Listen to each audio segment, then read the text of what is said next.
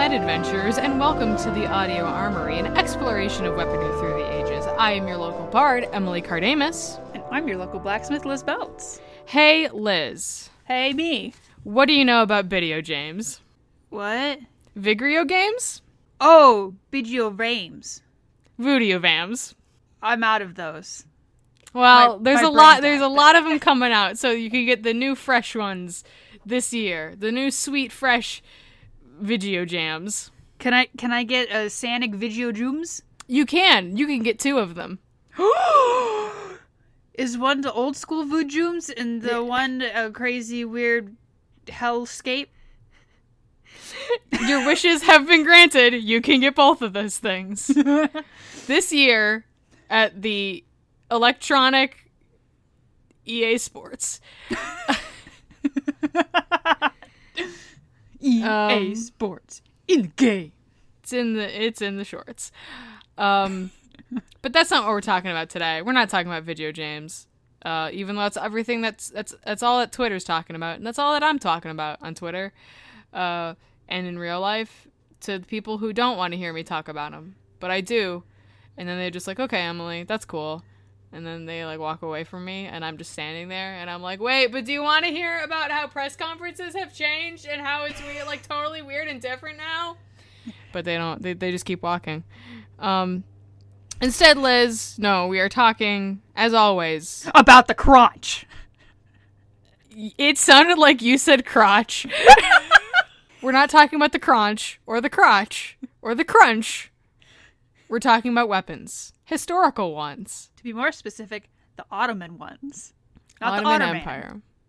Which would be, well, would it be cute or would it be terrifying? Mega Man's brother, Otterman. Is that coming out too? It is. It is. It's- Good. It's coming out on Sega CD. Oh, it's Oh, FMV. It's an FMV game. but tell me, tell me about, tell me about the swords. Let me tell you about them swords. How about first? How about first, before we get into them swords, we kind of go over what an Ottoman Empire is, because most of Oh, you know, probably an ottoman. It's the thing that you put your feet on at the end of a chair. yeah. So it's the it's an empire of a bunch of footstools, basically known Yeah. as the Ottomans. And uh, long, long They- time ago. what? A long, long time ago. Oh yeah, long long time in a in a in a living In room far far in away. In an IKEA far, far away. Yes, during during uh, actually it's uh, an IKEA in the in Europe and Middle East during the 15th and 17th centuries. So uh, I mean, IKEAs have been around for a very long time. the Swedes were ahead of their time.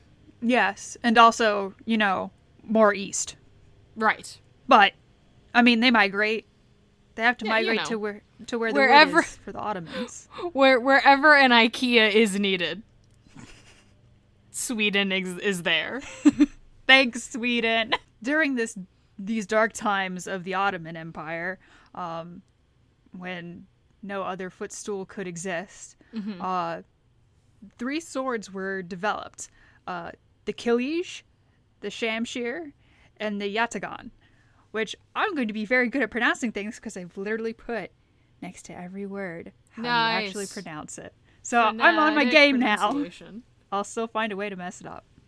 But the Kilij literally means sword.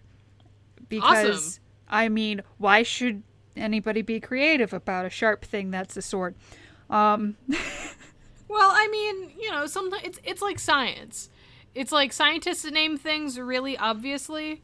They're like, "Oh, hey, this animal is uh blue and green. Let's call it the blue and green animal or whatever." Like that's the bad example, but uh, like you a know. like a blue-footed booby.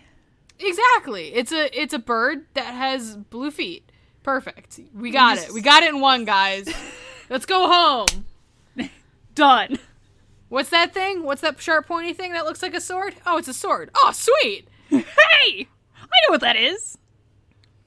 But this Kilij uh, was influenced by Mongolians um, and uh, different uh, areas throughout Eurasia. But this blade specifically has a curve to it, like many others, um, and has something called a Yelman point. So there's a lot of men involved with the Ottomans. I don't know what a Yelmen is exactly to the Ottomans. Get it, Yellman? You yell, I'm yelling. I thought I heard you yelling off in the distance. I was like. Emily, no, come back. But this point actually wouldn't be running away and like talking from a very far distance. Um, it's actually a flared double-edged point, Ooh. which um, had slashing in mind. So we're gonna have a lot of good stories about slashing later all over the Ottomans.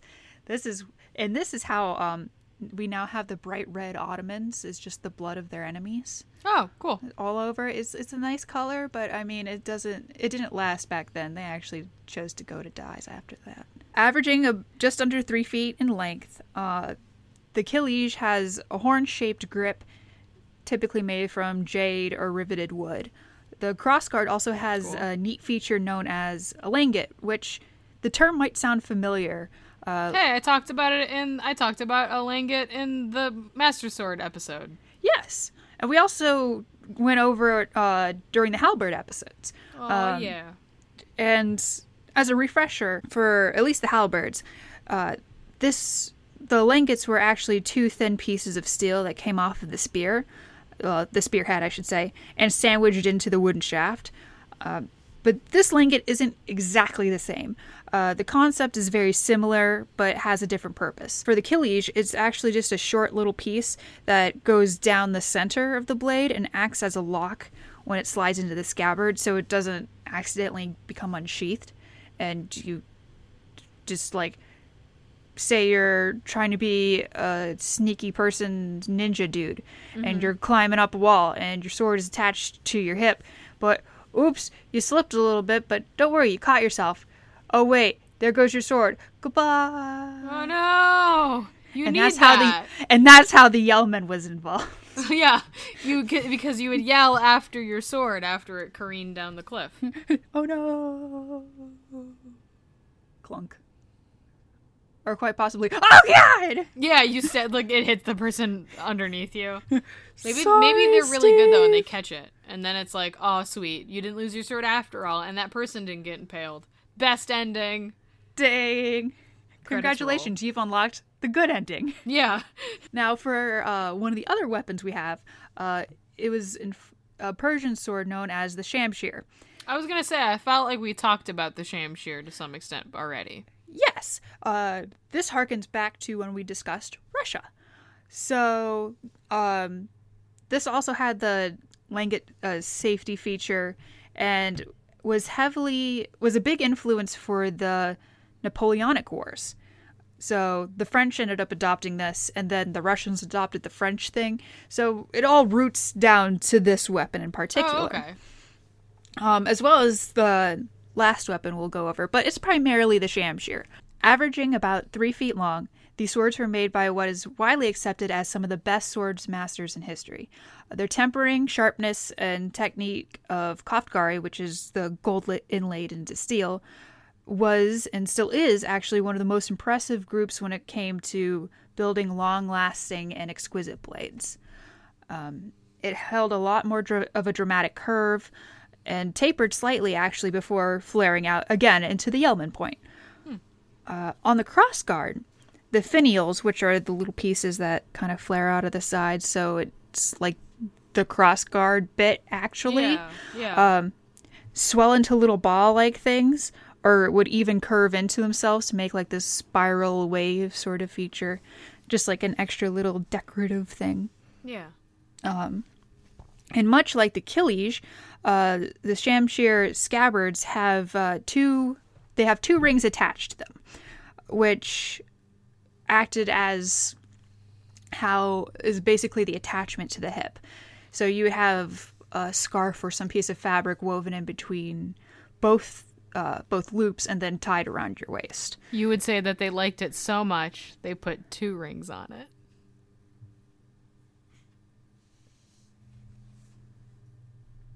Why have you done this to me?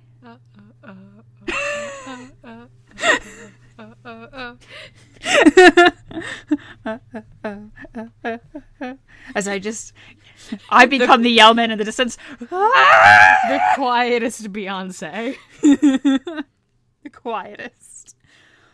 Lastly, we have the Yatagan. This sword, um, again, it was an influence for the in the Napoleonic Wars with the French, with the Russians, as it evolves throughout the ages. Um, this sword has a forward curving blade, so that means uh, this sing- the one single sharpened edge was on the inside of the curve, on like Oh, the outside. that's weird. So it was weird. It like caved in on itself. I feel like that would be very inefficient. Yeah. I mean, thinking the same too, but I don't know. I mean, logically speaking, I don't have any experience with blades that do that, Right. but Maybe it's because they realized it was really bad and inefficient. yeah, which is why there's not many of them. I mean, that's the only reason why I was like, oh, well, if it's not popular, of course it didn't work well. Hmm. Hmm. Um, but I think what kind of helped this blade out was it had a similar look to the Greek kopis blade, which I believe we no, we didn't go over the kopis blade. We went over Like we went over the gladius. we went over the gladius. That's correct. Yes. Um, but the kopis blade it has um, basically this weird bulbous tear-like drop shape at the point. The Yatagan didn't have that drastic of a shape. Um, The concept is still the same. Uh, it kind of balled out just enough, I think, to give it the momentum it needed during a swing, even though was it it was like- curved. sort of like Yep. a counterweight. Like basically, you would put this weird. You'd shape this blade to have this tip on the end because it would help you with your like follow through. Basically. Okay. Yeah, and that was I, that's the general concept for all blades that have that kind of shape. Mm-hmm. Though the curve is normally in the other direction Right. Right. because that makes sense. But hey, who am I to tell the Ottomans that they're wrong? They keep my feet up at night. It's Um, true. They're also dead. Well, no, they're not dead. They've just like you know split off into a bunch of other countries. Uh, world history. You guys can look it up. Yeah, Um, but the Ottoman Empire exists no more. It is the poof. Um, but this blade, though seemingly impractical, would have most likely been used as a hacking and slashing weapon, uh, giving it really devastating blows to anybody in its way. Um, we're talking limbs. It's almost like a sickle, you know, like the Yeah. fact that the sharpened the sharpened is on the inside of the curve, Yeah, Like- only, you know, an except not as severely, you know, curved in, and also not for cutting grass. It's for cutting people. Ooh, maybe it was, maybe it was like an initially supposed to be like a razor, so like to get that nice clean shave. But then somebody sneezed and accidentally just you know cropped off someone's like part of somebody's face and like, oh god, well hey, now we know it can be used as this I guess because that's a very roundabout way because you think by then they just know that hey, we can use sharpened things to stab people or slash people. I don't think you would need like a shaving incident to prove that. no, just just for a new style. Okay, okay, fair. Somebody was just like trying to get a nice close shave and they're like, ah Mm-hmm. yes, this contours to my face perfectly. Oh god. And then they died. Yeah. Because they accidentally nicked that one mole and they just it wouldn't stop bleeding and they just died. Well, why did you shave your face with a three foot blade? Is my my question. Because it's edgy. Get it? Edge. It's edgy. It's the edge of a blade. What have I become? Yeah, you did this. no, I don't want to do this. No. Though these weapons were without crossguards, another stupid design. Um, they had narrow but slightly raised right angle triangle ornamentation. Um, and it started at the blade's base and kind of went along the spine, but not too far up, maybe a couple inches or so. Uh, the, these triangles were heavily decorated, normally gold, gold inlay, or silver inlay. Um, these swords had repeating patterns that actually carried over into the scabbards, so it looked like it was just a blended one piece. and was extremely common for a design feature. The swords in particular would have been carried by uh, Turkish, carried by Turkish Jan, hmm, Janizaries, Janizaries, by Turkish people, um, which was their infantry, while cavalry tended to have the kilij, which was easier to control by horseback. And much like the sham- Shamshir, which I had explained previously, this was um, this sword um, evolved from uh, the French cavalry sword to the Russian cavalry sword, the Cossack, which goes back a couple episodes. So if you haven't listened about the Cossack yet, go back to Go listen to that one. yeah. That's all I got for this episode. That was a smooth ending. I'm glad you transitioned it well. Look, I do try. have a- Do you have a blacksmith tip of the week? I do. I do. Go for it. So, please, for the love of God.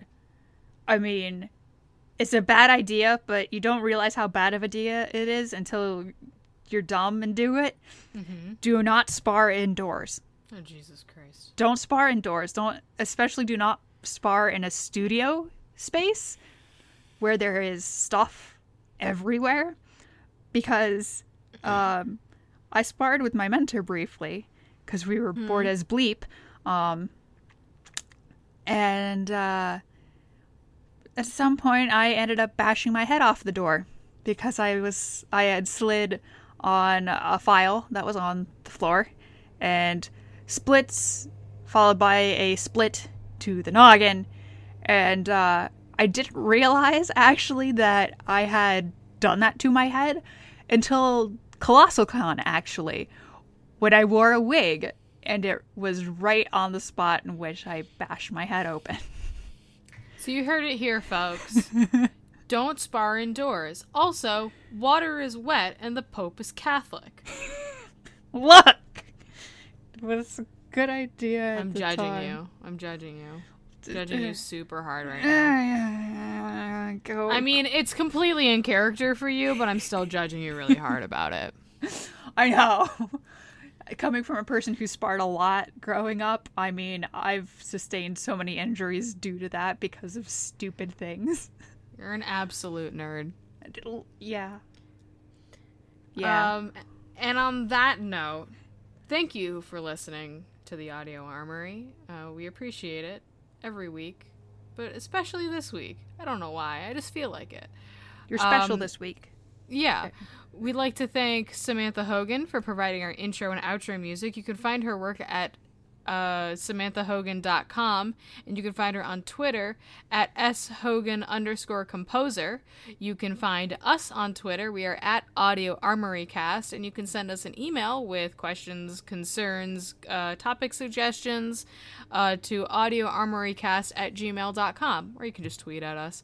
Uh, you can find us personally on Twitter. I am at Corrupted Gem. Liz is at Liz Belt. That's Liz with two Z's.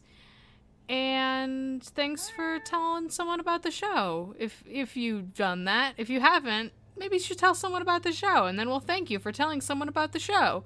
Uh, because we don't advertise the show, word of mouth is the only way people know about us, and we appreciate it because we just do this for funsies and and because it's like cool. It's a cool, fun thing that we get to do, and it's cool to see people listen to the show.